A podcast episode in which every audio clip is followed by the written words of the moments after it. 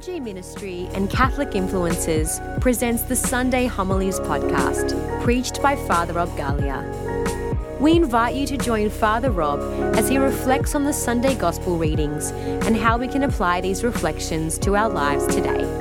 I am moved, was moved as even as I was reading this Gospel of the prodigal son. This is the epitome of who I know God the Father to be. This is the epitome of what I know God to be a God of love and a God of mercy, a God who is chasing after us, a God who is showing us, constantly shows us love and mercy. I remember one of the first times I decided to go to confession as an adult.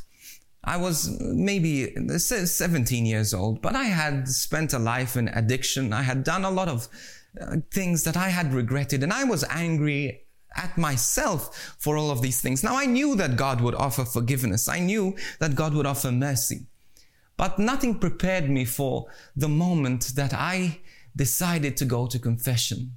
Now, I hadn't been to confession for many, many years, and I was scared because I was scared of what the priest would think of me. I was scared of even saying the things that I had done. I was embarrassed. I was ashamed.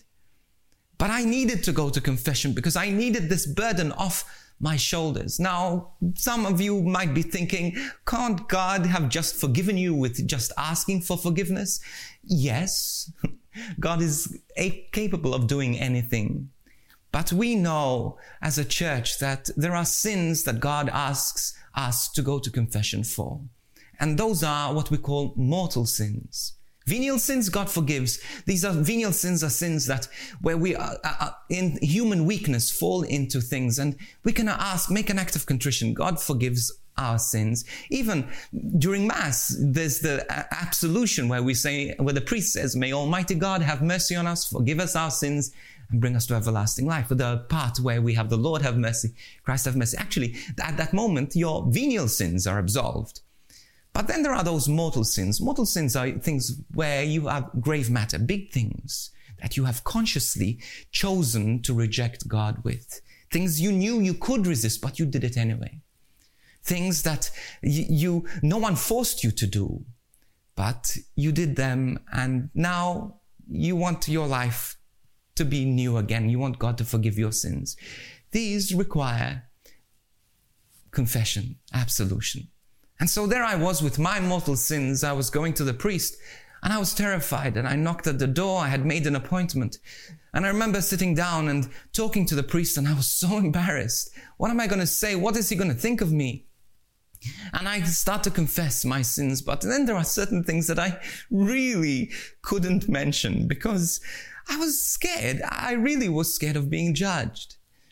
And I just sat there in quiet and and at that moment, the priest got sort of maybe a word of knowledge where I couldn't say what I had, what I wanted to confess because some of the sins I had done were pretty awful. But he looked at me and he slowly, basically, he told me my sin. And there's no way he could have known. And I believe that God gives priests words of knowledge during confession. And th- this is the grace of God. And this is a, a miracle working place. But I said yes. And I, I, I confessed my sins in detail. And I remember almost feeling sick, nauseated, like I wanted to throw up. I felt so embarrassed, so ashamed. But the priest just looked at me.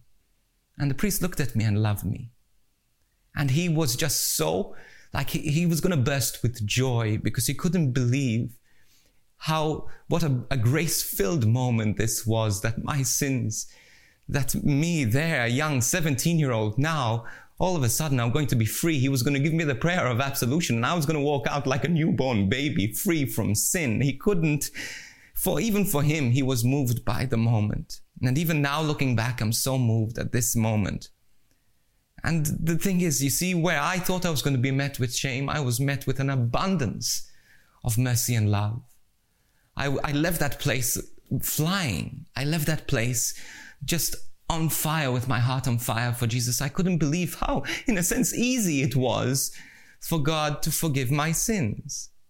Now, yes, God forgives our sins and wants to give us this gift of reconciliation. And I'll say just quickly that There's, I've never heard a confession that has impressed me. I've never judged a person at confession. You see, priests hear these things. We, we sin and the priest is not there to judge. The priest is there to offer the mercy uh, uh, of the prodigal father here. But go to confession. Go, no matter how big your sins are. God is going to meet you with love, with compassion, with mercy. And the freedom that you will receive when you decide to turn away from your sins and, and live in the gospel, in the good news. There is nothing more powerful than the forgiveness of the Father that we find in Jesus through the cross. But the thing is, you have to go and receive it. Yes, ask for it. But also, when there are mortal sins, you have to do more than simply ask. You need to go to this ordinary way of mercy, and that is through the sacrament of forgiveness. Many of us, even here, haven't been to confession for years two years, five years, 10 years, 30 years. But I'm just telling you this that it's never too late. Go, go to this sacrament of forgiveness. Go to the embrace of the Father. Go to the place where God is going to offer you mercy and forgiveness. You don't want these chains to hold you down.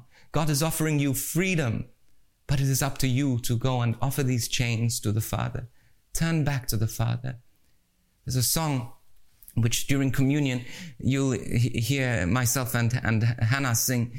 And it says this, there's no shadow you won't light up, no mountain you won't climb up, no wall you won't tear down, running after me.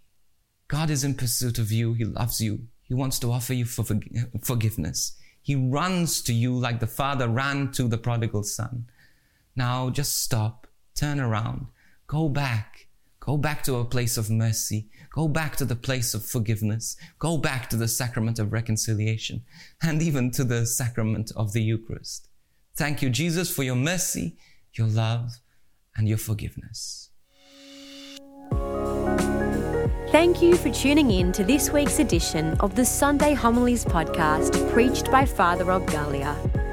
We pray that it has blessed you and encouraged you in your faith.